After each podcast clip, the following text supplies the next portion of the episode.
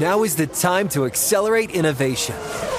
T-Mobile for Business is powering Formula One Las Vegas Grand Prix operations and epic fan experiences with secure, reliable 5G connectivity. Because an event this big and this fast deserves a network that can set the pace.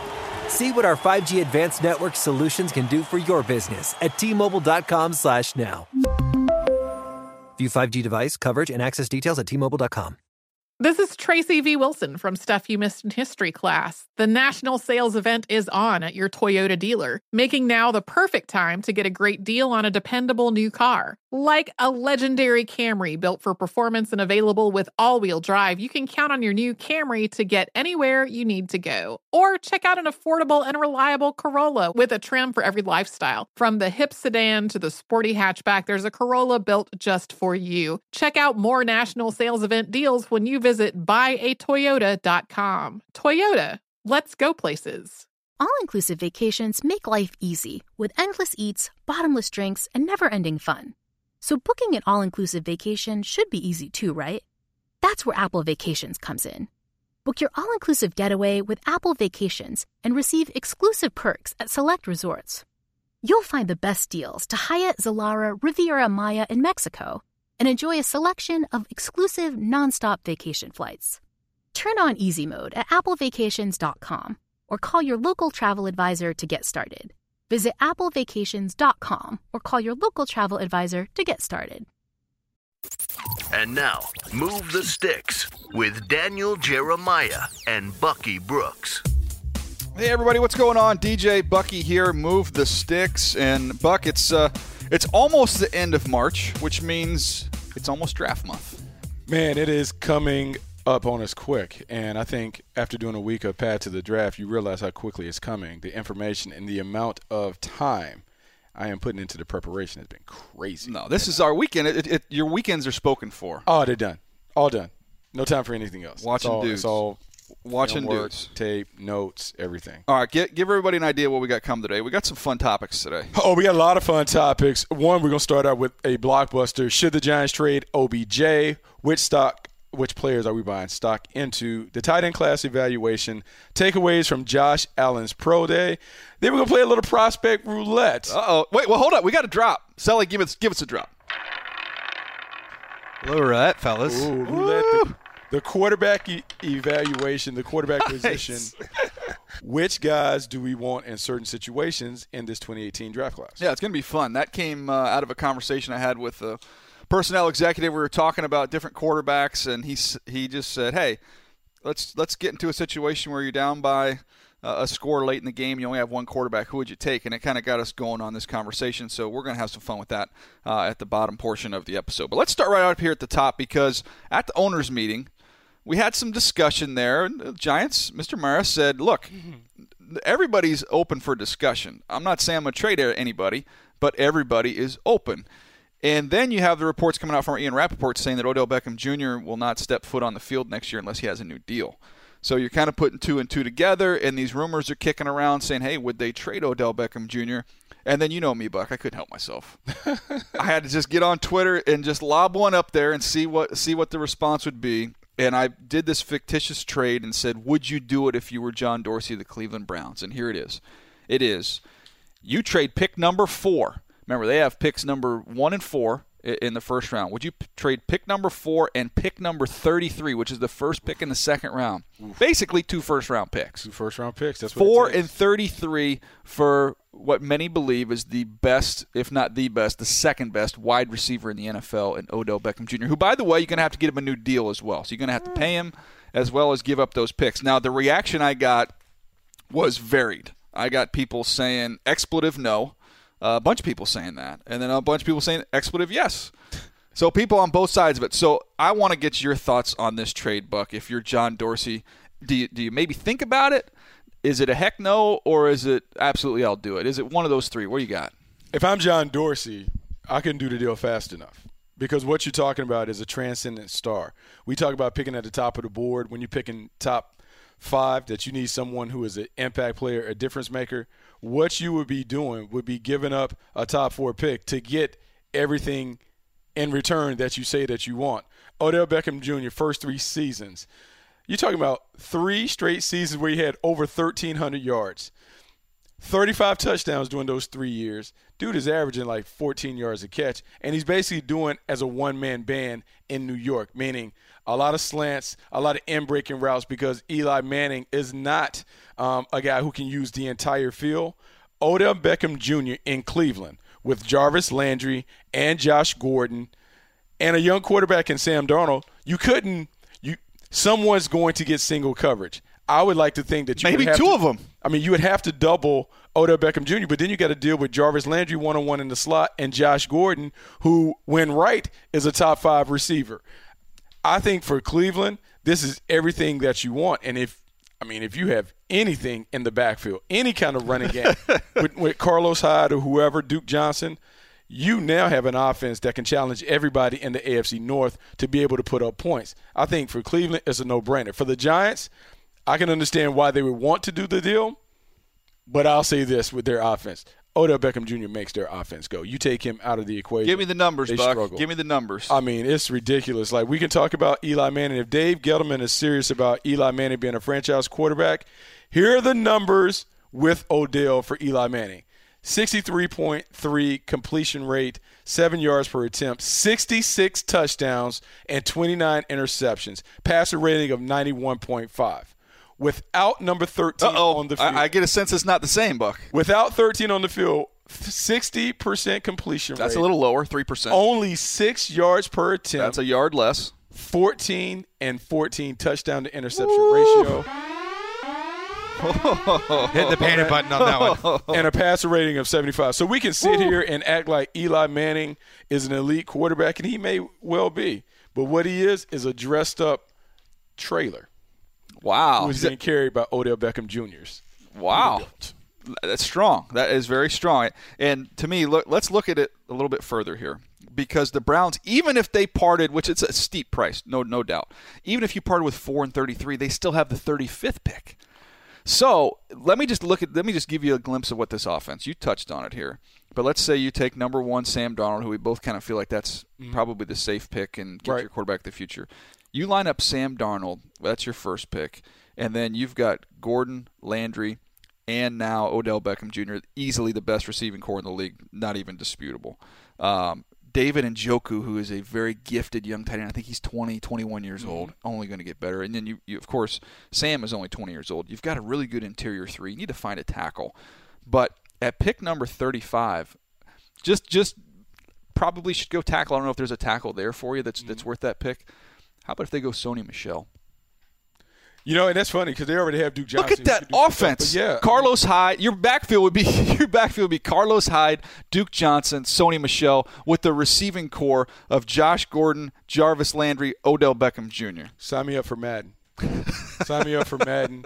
Madden 18. Sign me up. And I, I, I think here's the thing. So, what, well, hey, by the way, mention the connection because there's a connection there Oh, that the- could make the whole thing the, work. the strong connection because then if you're entertaining the trade, the first thing front office people do is they try and find people in the building that know the players. They'll talk player the player. They'll talk coach who knows the player. Where the new receiver coach Adam Henry, coach Jarvis and Odell at LSU their final seasons. Adam was with Odell with the New York Giants for a year or two, so he knows the player well. If you have an opportunity to put all those guys t- together, and provided that Henry has a good relationship with them and he speaks favorably of them, you have the right situation. One, you have two players that hold each other accountable. The one thing that I do know about Jarvis Landry and Odell Beckham Jr., they are like the best of friends. And so if you can imagine that competition daily on the practice field, what they do off the field, and making sure that both guys show up and do what they're supposed to do, I think you have a level of accountability already built in. Then you have a coach who also understands that. But then take it even a step further. How about Todd Haley? Todd Haley had to deal with Eh. Antonio Brown. Antonio Brown and all that other stuff. And if you go all the way Tavis back Bryant's not easy to deal to, with. to what he had, I think he was the offensive coordinator in Arizona when they had Anquan Boldin and Larry Fitzgerald. Those guys are a lot of not mouths as to feed.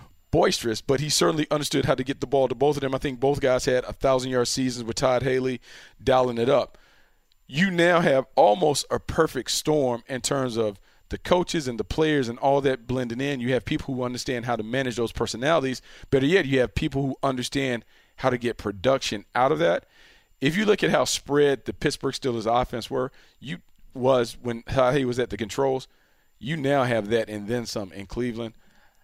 I can see Cleveland being like, "Oh yeah, we'll take that." The only problem potentially would be the money factor. Mm-hmm. Because Well, if all have- three of them want to get paid. All three of them are going to need to get paid. well, last in the pecking order would be Josh Gordon. Gordon, based off of not being uh, available. Right. And right now you have him like I mean, if you really want to be the bad guy, you're the Cleveland Browns. You have him on an exclusive rights deal, which means next year he'll be a restricted free agent, which means you can keep the money low. For him, he may be unhappy, but like that's kind of like what he did to himself. Yeah. With Jarvis and Odell, what you would have to hope is that somehow you could get them to understand like we want to do both. This would be like something that you guys maybe want. Like if we can get like a little haircut Yeah. a little haircut where both you guys can be paid at the top of the food chain, but both you guys are well compensated, maybe that would work. That would be the tricky thing, fitting the money in. But they what they're a hundred million under the cap, so theoretically they could do it because the quarterback Is not going to command much money on a rookie deal. is not going to. That's a luxury. And then going back to what we talked about in Philadelphia and LA, both of those guys got their young quarterbacks going because they surround them with vets. The vets are dependable and accountable. They're going to be at the spot. It makes it easy for the young quarterback to play. And take the Patriots out of it because they're their own deal with Tom Brady. He's a unicorn. Mm-hmm. Look at the Seattle franchise and how they went to a couple Super Bowls on a rookie deal with Russell Wilson. Look at Carson Wentz and the Eagles already won a Super Bowl on his Yep. rookie deal. So being able to spend a bunch of cash on other pieces while you're on front that end. rookie deal, give them all that front upfront money makes a lot of sense there. Now let me just play devil's advocate before we switch over to the Giants side of this. Okay, we, it's elephant in the room. We have a video of Odell Beckham Mm-hmm. emerge. There's a lot of concerns there who he's been running with and, and what he's doing off the field. And you've had Josh Gordon. Maybe that's a toxic environment to bring Odell in there with Josh Gordon. Mm-hmm. Take the friendship with Jarvis Landry away from it and just say maybe this these guys wouldn't be good for each other. Maybe I think here here's what you have to do. You have to do some some digging. You have to go to the position coach and ask him what he really knows and how was Odell in the building. Um, What happened that over there? That's what he, that video. Seven seconds. It's tough to tell. Tough to tell. You got to you got to you so you got to you got to straight up what happened. You got you got to do some digging. You got to make sure that um, the guy that you're bringing in one is going to be okay on his own accord, but he's not going to take Josh Gordon down. because that could be the worst case scenario. Not only do you not you know, Odell takes himself down, he takes Josh Gordon down with him. Absolutely. So, um, but then on the flip side, it could be a thing of where they hold each other accountable for how they behave and what they do or whatever. It's, I mean, there are a lot of things. It's a lot of layers. It's it's a ga- I think it's a gamble. I think we would agree there is some risk involved, but man, this is a payoff that could be ginormous. You haven't been able to get the quarterback right since 1999. If those guys are okay off the field, on the field, I think it's almost like quarterback proof. Like, Oh. how do you not be successful? Uh, you can't be. I mean, like I don't know how you can fail with that. You got one. trio. Gordon's Gordon's open when he's covered because he's got freaky catch radius. And we and you've got the other two guys with Landry and Odell, who short area separation are as good as it gets. Easy throws. Catch, catch and run plays. They have everything. We talk about the basketball theory. They got a big body guy in Josh Gordon. They got the catch and run specialist in Odell Beckham. They got the score. And then you got Jarvis Landry who can move the chains. Like you basically have everyone designated in roles, and then it's just a matter of getting them to buy in. Like, hey, Odell, some games it's gonna be your game where you may get eight catches, and Josh and Jarvis you play the back. The other games it's Josh and Jarvis getting off and Odell. But I do know defense coordinators would not want to face that combination because I don't know how you cobble up your coverage to take away the big threats. Yeah, you got to get a tackle though. I mean, that might be something that they can do there at, at pick number thirty-five uh, instead of a Tackle the running back. Offense. They, they just signed. They just signed a. They got Hubbard. They brought over Yeah, Hubbard, Hubbard. from the Steelers, but they need another one. Uh, get another tackle in the mix. The interior three is really, really good. So uh, I don't know. It, it's it would be. I know one thing. The Browns would for a team that's won one game in the last two years would be sure as heck be pretty darn interesting. Oh, sign me up for that one. Now let's flip it over just real quick before we move on because I want to show the other side of this of what it could mean for the Giants. And you laid out the numbers of why it makes no sense for them to trade Odell because Eli is a totally different quarterback with or without him. But let's just say they did it. At two, they would then own picks number two, number four, number thirty-three, and thirty-four. So I, I think in that situation, if you trade Odell, you're probably now you've traded uh, JPP, you've traded Odell. I, we, I mean, this is a rebuild, right? Yeah, I mean, if So that leads to the quarterback. it, it it it it says that because if you're doing that, you're taking away. You're basically taking away Eli's best weapon, and so you're saying, okay, Eli, you can't get it done. Yeah. The thing about it, where I don't believe that it could necessarily happen, the GM is all in on Eli Manning. Yeah. he's all in on saying that he has two or three. You're trying to left. squeeze something out of him, then you're not so going to trade you're, his best you're weapon. taking away weapons from him. It's tough. Yeah, but just for the exercise, let's say quarterback at two. Where you want to go? You want to go Rosen? You want to go? Yeah, so we say Sam is off the board, so Rosen goes two. Go Rosen two. At four, they could get they're going to get Chubb or Barkley. I mean, you could either one. That's the other thing. You say, okay, well, we're going to lose a. Uh, we're going to lose Odell Beckham Jr. We're going to get Barkley, and that'll take. So Barkley takes. Let's just put Barkley in there for fun. So you go Rosen and Barkley. You know, Chubb would be the other option to replace Yep. JPP. But I just think if Yep. you're trying to say, okay, we can give Eli something, then a running back. then you give him a running back. Although with Gettleman, it makes more sense to go big. You want to you want to go Chubb there instead? No, no, no. We we do that. Let's let's just look at it because we we're trying to. We'll do a couple different scenarios. So Rosen, Barkley, then 33. Um, man, it's not a lot of edge rushers, Buck. It's not an edge rusher. That's why I think let's go back. Let's go back. Let's go Chubb. Let's go Chubb there because at 33 we can still get it back. Oh, I mean, we have. I mean, it's wide open. Like we talked about, Sony Sony Michel. Michelle being there. I mean, You let's go Guice. Let's go Okay. Guice. Throw Guice in there, and you got pick. They got the next pick at 34. as- somewhere the the only thing They got to get interior offensive line. they got to get interior offensive line and they got to get another receiver on the on the perimeter because right now what you're looking at is you're looking at Sterling Shepard, you're looking at Evan Engram, and nobody. Is there anyone? You have to look and see anyone in, in free agency potentially that could come open because the wide receiver that you get at 34 is not going You, to. be you want to give him. Courtland Sutton? Ah, that's a big guy. I mean, that's that's a big guy to go on the outside. So then you have a bigger guy. So you'd have Rosen, Chubb, Derrius Guice, and Courtland Sutton. You're in the rebuilding process right now. It's not a bad group of young guys to build around, no, but none of them are no. Odell Beckham Jr. Yeah, I think. Anyways, it's a fun. It probably won't happen. Like we said, they're a different team with and without OBJ, so don't expect anything to happen. But I thought that was a fun exercise to kind of work through here on the pod. Uh, guys that are uh, we're buying stock in, Buck. Let's uh, let's go through some of these guys, just in terms of talking to folks around the league, what they've done um, in the postseason to help themselves, and just general buzz. Um, people think that's kind of a phony, made up thing. No, when you start hearing the same names come up in conversations around the league, there's a reason for it. They've generated some excitement, and they're going to go maybe a little higher than people anticipated. The first one I wrote down here was Sony Michel.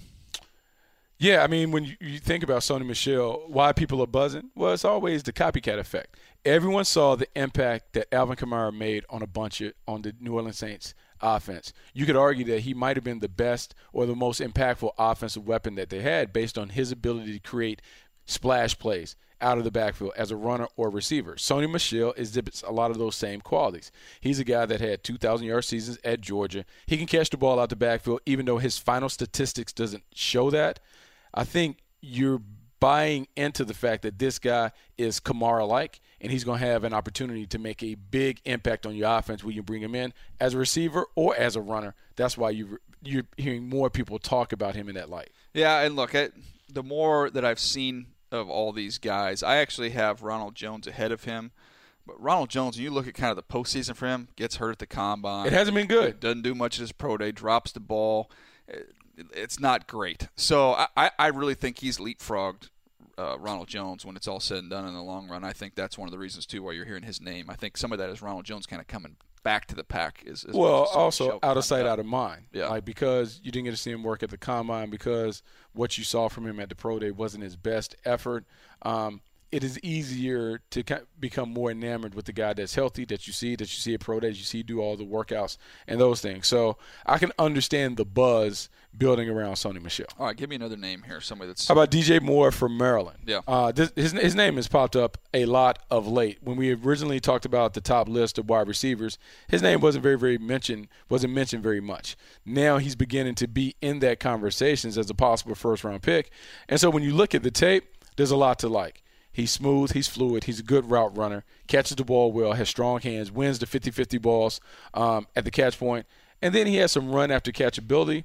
Easy to, to see him playing in an offense that features a lot of catch and run concepts, slants, crosses, things that allow him to get his hands on the ball and make things happen in space. Here's the interesting thing about DJ Moore because I do know there are teams that have him as a top wide receiver. That's kind of one of my bold predictions from last week on Path is that he could end up being the first receiver off the board. And I would not sleep on the Dallas Cowboys being that team with him, Buck. Um, when I look at it, with him and let's just say him and Calvin Ridley, right? Because I think we agree. Mm-hmm. We both love Christian Kirk. I have Christian Kirk over him. I think Christian Kirk has a defined role as a slot receiver, no question. I think DJ Moore can play outside, but when when you compare Calvin Ridley with DJ Moore, DJ Moore's 21 pounds heavier than Calvin Ridley. It- they're the same height basically. Calvin Ridley's 6'04. Uh, DJ Moore is, is six foot even. He's faster than Ridley. Ridley ran 4.43. DJ Moore ran 4.42. He's just he's stronger. He's physically stronger. And Ridley, some of the knock on him also being a little bit older hurts Ridley uh, in some regard. But I think DJ Moore's got more consistent hands. If you look at their drop rate percentage, which is, um, you know, I, I don't get super deep in an- analytics, but I have taken these numbers. I think they help when you're trying to put in context the guy's drops and hands. Uh, Calvin Ridley six percent drop rate last year. DJ Moore three point six percent. So he's more consistent catching the ball. He's stronger. He's more physical. I think he's tougher after the catch. Even though he timed faster, I thought Ridley played a little bit faster. I think Yeah. Ridley's a little bit more polished as a route runner. Um, but I think that's a lot closer than maybe people anticipate with those two. Not What- to mention, DJ Moore went through how many quarterbacks last year too? Oh, like I think well, yeah, they but I went mean, through like three quarterbacks in week one. yeah, Alabama. know? Alabama wasn't necessarily uh, lighting Right. the world on fire with how they threw the ball either, though. That, that's a good point. But Yeah. um, so I don't know. I, I I think there's a legit chance that DJ Moore ends up being the first receiver, Buck. Ooh. I, I think it's legit. I, I think there's a real chance there. I know for a fact there are teams that have him as a top receiver in this draft, and it would not shock me if he was the first one to go. Wow. Now, in looking at both of them and studying both of them, I, I studied both of them very, very closely over the weekend. Um, I think the big thing for me with Calvin Ridley over DJ Moore, I just believe route running matters. And I think he's a polished and more advanced route runner when it comes to what he does uh, against press and what he does at the top of his route.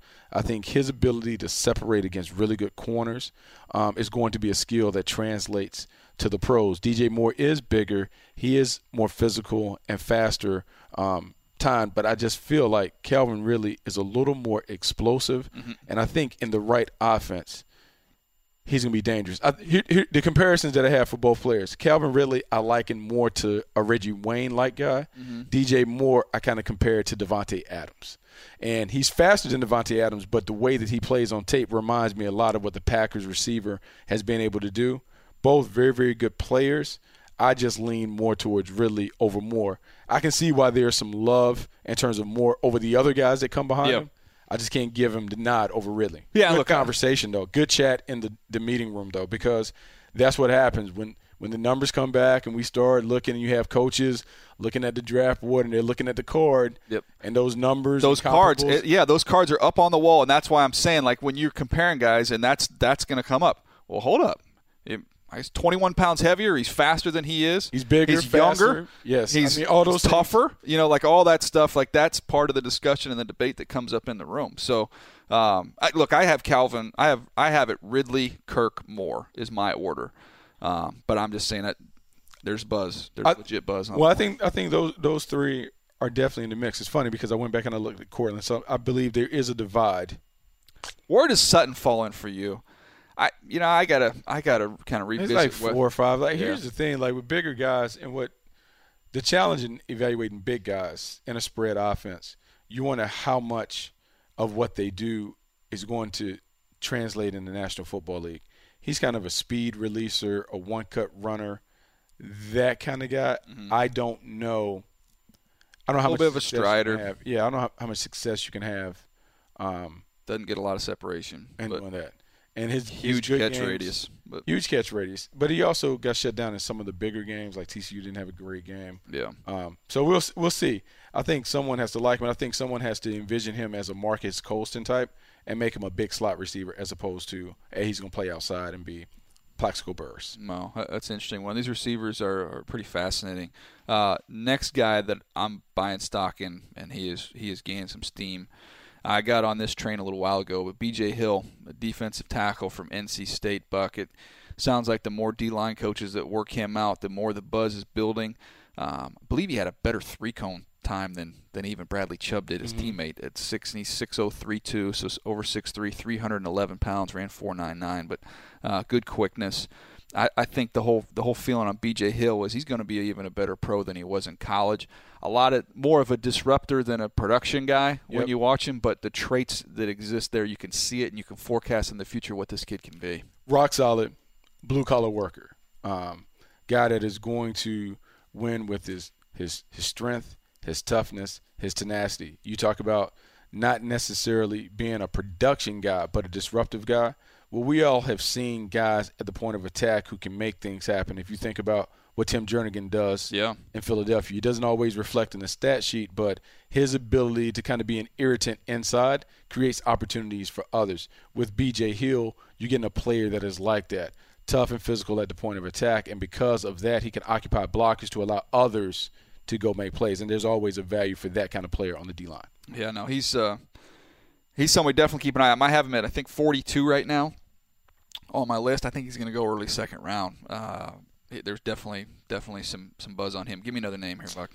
Rashaan Evans, linebacker from Alabama. You know, like here, it's so funny because everyone recognizes that he's a really good player, but we rarely talk. He doesn't get him. talked about. We rarely talk about him as one of the top players in this draft class. We talk about Roquan Smith a Yep. lot. We've talked about Tremaine Edmunds a lot, but we haven't talked about the big time playmaker from Alabama. What I like about his game, I like the violence, the physicality, and the instincts. He is a grown man in between the pipes. He does a great job of smacking runners in the hole. He has a, a little pass rush ability mm-hmm. that is really not really discussed. This is a really, really solid player. We talk about at the bottom of the first round or from 15 to 32. You want to make sure that you just hit the ball in the fairway. I think he is a guy that gives you an opportunity to hit it right in the fairway to continue to play. Yeah, I'm uh, I'm a big fan of his, man. I, I go back. Sometimes it's just those one one or two plays that stand out on a guy. And when you watch him against Hunter Renfrow in the slot, mirror, and then break up a pass, Mhm. and I see that at you know he's almost 6'2", 230 plus pounds, and he can he can move like that. And he's aggressive, inside outside versatility. He's one of the few guys that can actually attack and take on blocks and get off. I have as the 19th player in this draft bucket. I'm I'm I'm with you though. I feel like we don't talk about him, and We don't. He's we going don't to go. talk. We don't. We don't talk enough about him. He's a really good player. He's.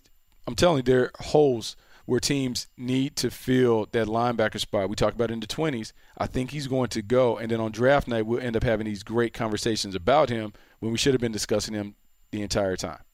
So, like you said, the debate's been Smith versus Edmunds the whole time. Is is Evans really solidified himself as that one C guy right there behind him? Yeah, I mean, look, I have those other two guys as top ten players. So actually, I have Roquan at number eleven, but he'll probably sneak into the top ten before before my final list comes out, Buck. But um, he's not that he's not that far off. He's at nineteen. I think he's trending up. I mean, I think there's a chance he's a top fifteen type player. I think all three of those guys go in the top fifteen. There's a legit chance. I, I mean, certainly the the way it's looking, especially with the quarterback run, other stuff, there are going to be teams that are down there looking to fill positions and get solid players. So yeah, we could see three go in the top 15. I think also it falls in the sweet spot where that position becomes a huge need right in the middle of the first round board. No question. All right, let's stay at that same school at Alabama. Uh, last one here that I'm buying some stock in is Ronnie Harrison. Buck, I, you might think this person's crazy, but I was talking to a, a personnel executive the other day, and said uh, he said he has Ronnie Harrison over Minkah Fitzpatrick. I can see that. And here, here- here's what here's what's happening with Minkah. But we'll talk about Harrison first, and then we'll go Yeah. to Minkah. Harrison, his role is definable. Yep. And a lot of times in drafting, you want to hang your hat on certainty. If I take this player, here's what he's going to do for us. This is the production he's going to bring. This is how he's going to impact the game. When you're looking at a guy that is a bit of a jack of all trades, master of none, you just don't know what you're going to get if you can't have a clear vision for how to play him. So yeah, I can see how Ronnie Harrison is doing that. And also when it comes to Minkah, Minkah is a very solid player, solid blue chip player. But when you really dig into his game, what is the exceptional quality? Like what's the one thing that separates him from the other guys at the top of the board? The versatility is there, but no one believes that he's a pure corner. Um, he's pegged as a safety, but he doesn't really play in the post consistently. So you just don't know. It's a little more subjective. Whereas with Ronnie Harrison, we see him line up in the same spot every play, and he has a very, very good game. Yeah, it's uh look, I'm still I know it seems like this this whole trend around the league is kind of moving away from Minkah, and that Minkah's dropping and falling. I still have him as the sixth best player in the draft. I think he's in he, I think he brings a lot to the table, especially when you can use him as kind of that big nickel and be able to blitz him and be able to use him as a force player there. I, I like him in that role a lot. I like the ability to be the high safety as well. But I, I'm with you on some of the concerns, saying he does all these different things, but what does he truly excel at? Whereas Ronnie Harrison, who I have uh, right now, I think I have Harrison. Let's see, I have him as the 38th player, and he's going to go in the first round. So he's going to go higher than that. He is a you can be him line him up as your box safety. He is an outstanding force player and a physical tackler, reliable player against the run. He's smart, he's tough. Um, and again, you just know exactly what he's going to be. You feel comfortable with him, where his floor is extremely high. Yeah, I mean, I think I think it's it, it's easy. We talk we talk about the big thing that you want to do in the first round. Like, yes, everyone wants to hit a home run, but at the end of the day, you can win a lot of games hitting doubles. Yeah, you just get a bunch of solid players. He's a very very solid player. You understand exactly what he brings. He's going to give you the effort. He's going to be tough. He's going to be physical. He can cover. Um, I know you got a little beef for this, but I'm about to say it. He checks off a lot of boxes. Yeah, did you see he that checks tweet? off a lot of boxes. Nice. He checks off a lot of boxes. I got heat. So I got heat. You guys wanna- have been throwing that check- around a lot, check- evidently. Yeah, we want I- check, we want to check I got heat on that. We'll check boxes. Now, now it's just uh, it's just you, DJ. Is Yes. that the rule now? Yeah, somebody for those who don't know, somebody on Twitter said, "Can you and all of your colleagues at NFL Network stop using the phrase check the boxes? It's the most tired uh, cliche from the draft season. Please stop using it." Blah blah blah. So I said, "Okay, I'll tell you what. I'll talk everybody else uh, into not using it. Then I get to use it all by myself." I think and it- then it that way it's not overused, and I still get to say it. It's a win. It takes a week of calling people out, and then it'll go away. Yeah. And then maybe I don't know halfway through that next week, then you start saying it again, and then it- I don't have a problem yours. with check the boxes. I really don't. I don't think it's a bad thing. I think we're we were uh, somebody just had a bad day. And Mm-hmm. they, they they wanted to express that. All right, Buck. Let's go through real quick here on some tight ends. Um, just just a couple thoughts on them, and then we'll move on because I know we want to play some uh, prospect roulette on these quarterbacks. But the top tier of tight ends for me, I have Hayden Hurst and Dallas Goedert. Those are the two I have in my top 50 uh, right there. But I just finished up Ian Thomas from Indiana, and I love I love his game. So if I was going to go tiers of tight ends, Hayden Hurst from South Carolina and Dallas Goedert. I think if Goedert was healthy, he there's a chance he might even uh, of leapfrog Hurst, and I think there's still a chance he goes ahead of him. But those two guys are clearly in my top group. And then this next little clump here, this would be a good cluster buster for us on Path to the Draft. Uh, Gesicki from Penn State, Ian Thomas, Chris Herndon from Miami, who got hurt at the end of the year. We don't hear a lot about him. That's that next tier for me. Gesicki, Thomas, Herndon. The one that probably surprises some people that I don't have in that second tier uh, would be Mark Andrews, um, who's you know look obviously he's tested very well. You're, you're, you're down on Mr. Andrews from Yeah. Oklahoma. I'm not a huge Andrews guy. You don't you don't like guys that catch pop passes over the middle field, Wide open break- and then break tackles, and then just kind of happen. brace for the hit or run out of bounds all the time. You know, I don't know. I preservation. just did, yeah. Preservation. I don't know. I, look, he's he's going to go much higher than I have him uh, slotted in. So it's funny. That's that- how I have him. Okay, so you, you're down on him. The guy that um, is right above him, Troy Fumagalli. Yeah. I have a tendency to like. I think if you go back and you look at the history of Wisconsin tight ends, they somehow find a way to. You going back to Owen. Daniels on me? Uh, Owen Daniels. Uh, there, there was a handful of them. They had a, a run of them. Yeah. And I can't remember because all the names are clouded together. but um, they all have a tendency to be able to play. Jermaine Part Gresham? of that. No, wasn't that Jermaine? Gresham went to Oklahoma. Yeah, he was there with he was there with Peterson. Yeah, but I'm talking about Fumagalli from Wisconsin. Oh, sorry, sorry. You're going to Wis- uh, Wisconsin. Wisconsin. What are the Wisconsin tight ends that you're talking about What are you talking about? You Owen said- Daniels? Owen That's the only one I can no, think of. No, no, no. That was a handful of them. Now I got to go on the computer. Oh, great. Uh, so, Um, anyways, you're a but big, anyway- you're a big Fumagalli guy. Fumagalli, I think he can he can line up. He he's in do that third. things. He's in the third tier for me. third tier. You got him way down. Oh, I got him in the third tier. Okay, yeah, but I know you don't like. We got some blocking tight ends a little bit later on down there too. You can get the the Washington kid Will Dissly, Durham Smythe from Notre Dame, and then uh, you've got Izzo from Florida State and Wells from San Diego State. Actually, I think there's a decent number of day three tight ends. You always talk about there's no blocking tight ends. There actually are a few in this draft. There's a four or five of them you could find there on Yeah, you know, on like- day number three. I like pass catchers. yeah, that's why they're Guys- that's why they're day three. guys that can guys that can put. put But, have you, but this kid, Ian Thomas from Indiana, man, I, I was a big fan of his. I think he's a second round talent. He's really, really gifted. he is really gifted. He showed up at the Senior Bowl. Yeah, Flashed and just bit. I just got a chance to dig in and, and finish up his tape, but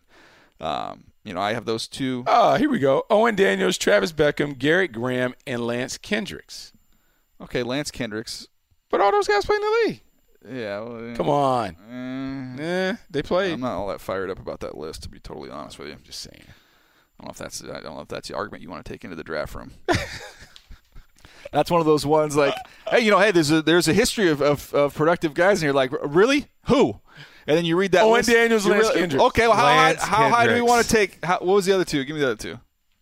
Garrett Graham. Okay, how high do we want to take this guy, Garrett Graham? I mean, what what, what do you think? Because I've compared Gesicki to kind of like a poor Travis man's Becker. Jimmy Graham, but if we want to take Garrett Graham, then let's go ahead and do that. Garrett Graham is that it? Uh, Remember Garrett Graham? But Garrett Graham was a safety. Um, all right, that's enough tight end. Travis Beckum was taken in the third round. I know he didn't- he do anything? I don't know. I Maybe don't he think- got Giants, right? Yeah, he got maybe got hurt a little bit. I think he wore number nine. Did he wear number nine at Wisconsin? I I think he might have had injuries. I like those weird numbers. He had three, Yeah. I'm a big fan. three touchdowns. three career touchdowns. Tied him with Yeah, way to do your guy a favor there. De- defensive Um, tackle, single letter. Large fan of that. Oh yeah, that's nice. I'm one of those guys. That's nice. yeah. Uh, all right, let's uh, Buck. I think we we kind of hammered the Josh Allen pro day thing on the air the other day, Uh, but just so. real quick, any takeaways, final takeaways there? Because we do have the 360 coming up. When is the Josh Allen 360 dropping, Sully? Thursday, Thursday, Thursday. Okay, so that, be on the lookout for that. If you haven't checked out the 360 series, we already have Lamar Jackson, Derwin James. Those are both doing great. Uh, people seem to really dig those. So if you haven't checked those out, check those out. We talked to high school coaches, college coaches, you know, the whole deal. It's it's a, it's a fun episode. And the one on Josh Allen we've got coming up Thursday. A lot of interesting insight on that one as well. But just any final takeaway from that pro day, Buck? He, he threw the crap out. I mean, of I think I think you you said it all, uh, whether it was on Path or the Pro Pro Day show. You said no one has taken advantage of the off season better than Josh Allen Yeah. at the quarterback position in, in, in terms of a guy that has really reversed or sent his stock kind of climbing. He has been able to do it. We saw him at the Senior Bowl show up. We saw the athleticism, the arm talent, played really well in the second half. We saw him at the combine, throw it all over the yard. Very, very impressed with the way he spins it. And then at the pro day, same thing. Being able to spin it, being able to spin it on the move. Those are the things that were very, very impressive. And so the further we get away from the football season, the better he looks in the eyes of scouts. And so he's going to continue to take advantage of this and he's going to work his way into the top five as a prospect based on the way that he has handled himself throughout this offseason. And by the way, some of the discussion that we've had on the podcast here, we've had it on Path to the Draft, and it happens on Twitter daily. You've got there. There's no very few people have middle ground on Josh Allen. It is hero or zero when you talk about the opinions. They're all over the place. I can tell you from talking to folks around the league, the same conversations we're having, they're having. Oh yeah. I mean The rooms are split. the room the room's are split. The guys that are all in are all in on his development potential. Coaches can't help themselves but become intoxicated by what he puts out on the field. He's a big athletic dude who can throw it a mile. And you're always wondering if if I can just Yep. what would I have? And so Josh Allen will benefit from that part, the intrigue behind his athleticism and talent. I mean, you originally throughout this comparison, I took it out. Like it's kind of like the Cam Newton factor. Like Yeah. he has a lot of big time qualities that you want to build around, but you just have to know going in, it's never going to look pretty over a, a 60 minute game. But the flashes could be enough to win a lot of games with him. Yeah, I came down to the three T's just to kind of sum sum it up for Josh Allen. The talent, you cannot deny the talent. There's still major concern with the touch, even though you saw you know pro day and shorts and that look great, but still talent is there. The touch is a concern, and the key is time. He's going to need time, so don't rush him onto the field. Whoever takes him, and he is going to go way up there. So that's my my kind of my final takeaway on Josh Allen. The talent is there, the touch is a concern, and he's going to need time. And so here it comes down, it dovetails into something that I wrote about in a notebook about kind of the evaluation period. And I think we had a nice discussion on Path where we talked about best player available versus team need, and as it pertains to the quarterback, uh, you and even Coach Moore talked about. Look, in most instances, you always take the best player available. Mm-hmm. You can't go wrong taking the most talented player. However, quarterbacks are viewed a little differently because if you're at the top of the board and you don't have a quarterback, and there's a B plus quarterback, you have to take the quarterback over the position player mm-hmm. because it's the most important position. You have to have a quarterback to really be a consistent contender in the league. The issue that could arise, particularly in a draft like this, you could have the 2011 factor where some guys talk themselves into guys that no one necessarily viewed them as top guys based on what they saw in the fall. In 2011, we saw Jake Locker, Blaine Gabbert, Christian Ponder go in the first round. And if you go back and look back, if you really did the study of their collegiate careers off tape, we would say those guys should not have been drafted where they were taken. In this draft, where we're hearing conversations of four quarterbacks going in the top six, we just need to be careful and make sure that we're aware that the guys that we're talking about in that in that category, that top five category, that those guys have enough qualities. That's why. That's why I, I use that same phrase. Is it's okay to elevate a player, do not create a player Yes. where one doesn't exist, and that's what happened the Ponder, Gabbert, you know, Locker year. Those guys were not elevated a little bit; they were created from thin air. And then, so then it's not only like where you take him. So now you take him, he's your quarterback.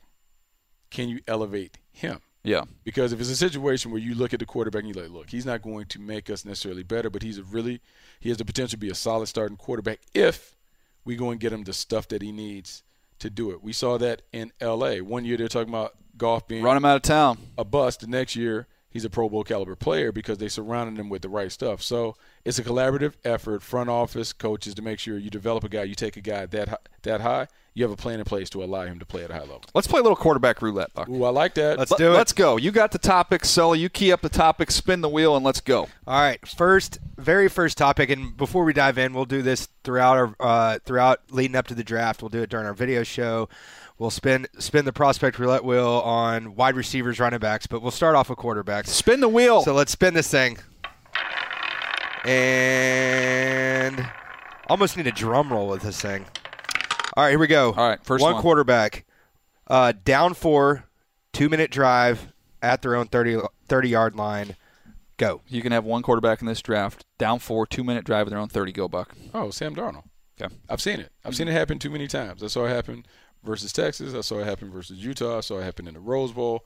I have enough visual evidence to know that in a two minute situation, I can give the ball to Sam Darnold. And he'll find a way to get it to the winner circle. Yeah, I'm, I'm with you. And all the reasons that you just said, I would take Sam Darnold in that situation. I've seen it done. Um, the poise he has in those moments um, has been outstanding through through a couple years. There's a lot of examples you just cited. Um, to me, is his one of his key strengths is his ability to keep his heart rate low, um, which when you watch him, it's it's pretty evident. All right, let's go go another one. What we got? All right, here we go. Sam Darnold. This this could be uh, Sam Darnold too. Another late game situation. Okay. Talking about keeping that heart rate down. Fourth and nine, late in the fourth quarter. Whew. I got one. Go. The biggest thing that you have to have in a situation like this as a play caller, you have to have someone who can always make you right. So I'm going to go with Lamar Jackson. Whoa, nice. Because if I call the wrong play, I can always tell him, like, hey, if you don't like it, take off. Yep. And sometimes those takeoffs are 75 yard touchdowns. So Lamar Jackson on fourth and nine, that is what I want to. I, I want to have that option that if I call the wrong play, someone can make it right. Lamar Jackson is the guy that can make it right. Wow, that's a good one. I like that one, Buck. Um, a lot of different places to go here. I think though, fourth and nine, late in the fourth quarter. I think it comes down to me between Baker and Darnold. Um, hmm. Oh man, that's tough. Fourth and nine, late in the fourth quarter. I like your Lamar Jackson take there. I might go Baker. I might go Baker because I do think Baker can extend the play a little bit, create, and make something happen. I don't think he would do it with his legs, uh, but I think he'd be able to touch it up and, and get me those nine yards. So I'll go Baker Mayfield. What's the next one here?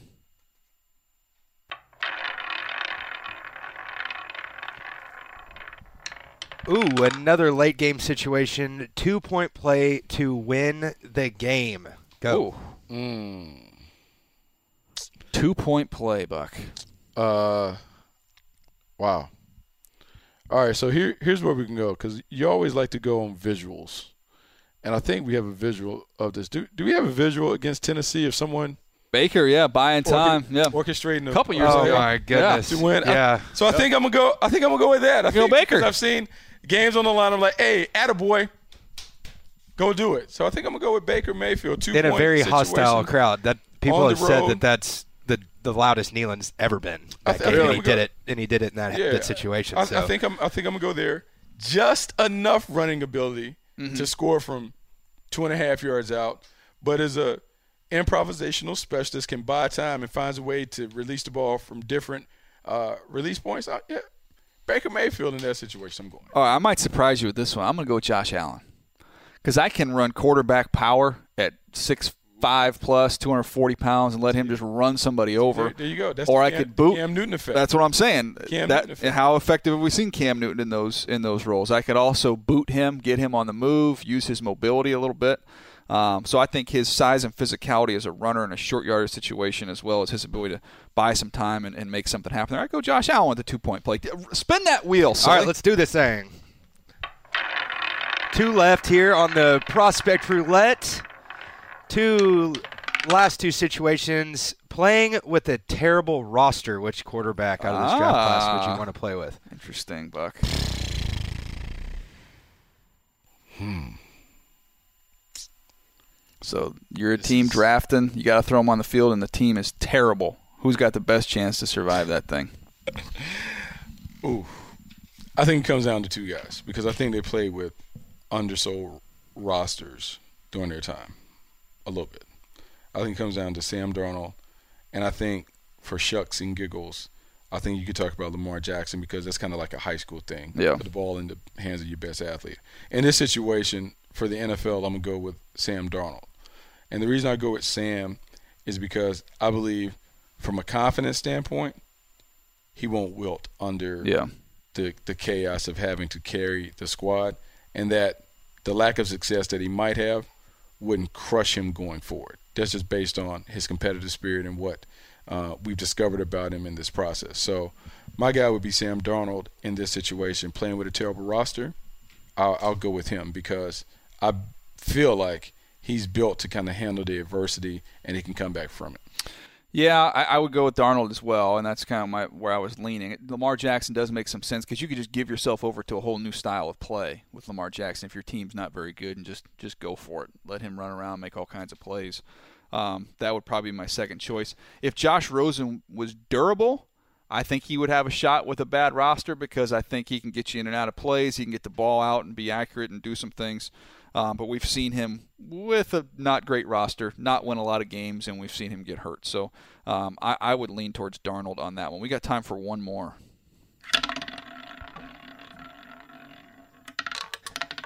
All right, last one. I, I think I had a have a feeling where you guys are leaning from uh, where you guys were talking about uh, out maybe a, a bigger quarterback with a large arm earlier that you need to build the pieces around him. But last situation, playing with the loaded roster, which quarterback? Okay. So you got all kinds of talent around him. Oh, playing with a loaded roster, I'm going to go with Josh Rosen. Yeah. Because to me, I think Josh Rosen, you surround him with talent. You surround him on a team that is good and ready to go. I think he is. He has a a ability. He has the ability to get them to the winner's circle. I think with some of the other guys, uh, it may take a little while, but in terms of most ready to play right now, day one, I think Josh Rosen would be the guy that could be a rookie that could step in and do kind of like a Matt Ryan type thing, even a Joe Flacco, because I think Joe Flacco Yep. stepped in and did that. Yeah, this is scary. Normally, me and Bucky don't agree this much. I think that one I would go with Rosen too. You told me I, even if it was just a, loaded offensive line, you told me you can protect him. Um, Josh Rosen, I think, is going to be wildly successful if he gets in a situation where he's got those pieces in place. So I would go there. That was fun. Little uh, prospect roulette. there. Prospect roulette. Yeah, look for that to, to come out on video uh, next time we do that guy. Have a little. We're, we're breaking the bank on uh, little graphics being made. Some Whoa. uh, some uh, maybe maybe a little uh, uh, roulette style uh, graphics. Don't want to get too deep into it, but Sully, I don't. I'm not. I don't want to. Uh, I don't want to over exaggerate here, but I feel like we're in a nice rhythm on the show. we're in, we're in a pretty good rhythm right now. I mean, what did we just do? How long was that we just did? This right guy is uh, almost coming up on 50 minutes. Bucky, how easy is this? We could go. We could go hours Talk talking about this stuff. One, one of the uh, more entertaining draft classes I feel like the last yeah, few years. We've got a lot, a lot to And talk about. We're going to keep rolling on Move the Sticks. And we've got uh, we've got the Josh Allen 360 coming up, so be on the lookout for that. We've got. Can we tell them some of the other guys that we've got coming? We got Saquon Barkley coming down yep, the pipeline yep. Got here. Barkley uh, and then a few other Rosen, quarterbacks coming out. Yeah. Darnold. There'll be one a week uh, couple more leading up to the draft. Yeah, we got right. a lot, a lot of content coming your way. Uh, I did notice again that uh, we've got some more reviews and ratings there on uh, Apple Podcasts. We appreciate you guys doing that for us. That does help. Uh, the buzz is building, the numbers are growing, the podcast is, is doing great, and we appreciate you guys listening and uh, and sharing it with a friend. It uh, it's been a fun ride, and Buck, we got a lot of content. We switch in April three a week. We got three. Oh, so crazy. Three So a week. crazy. So much work. So lots to come. A lot of work, but it's a lot of fun. Uh, thank you guys for listening. We will catch you next time. Thanks for downloading Move the Sticks with Daniel Jeremiah and Bucky Brooks. For more, go to nfl.com slash podcasts.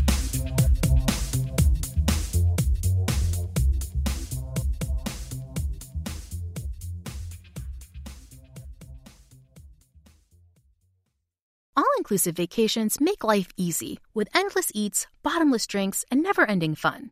So, booking an all inclusive vacation should be easy too, right? That's where Apple Vacations comes in. Book your all inclusive getaway with Apple Vacations and receive exclusive perks at select resorts. You'll find the best deals to Hyatt, Zilara, Riviera Maya in Mexico and enjoy a selection of exclusive nonstop vacation flights. Turn on easy mode at applevacations.com or call your local travel advisor to get started. Visit applevacations.com or call your local travel advisor to get started. Introducing the first ever Grand Highlander, a mid-size SUV with the ideal combination of space, performance, style, and advanced tech. The roomy Grand Highlander boasts three spacious rows with available seating for up to eight. Its available 362 horsepower hybrid max powertrain unlimited and platinum trims delivers the power, acceleration, and efficiency so your family can take on any adventure. There's even a standard digital key, a panoramic view mirror, and a 12.3 inch multimedia touchscreen, so you always arrive on time. Live life grander in the first ever Toyota Grand Highlander. Learn more at toyota.com slash Grand Highlander. Hi, I'm Gabby Reece. Join me and my husband, big wave surfer Laird Hamilton, on our journey with Laird Superfood. From our kitchen to yours, we've crafted delicious plant based creamers, coffee, greens, and so much more using high quality functional ingredients. Visit lairdsuperfood.com and use the code GABBY2024 for 20% off your first order.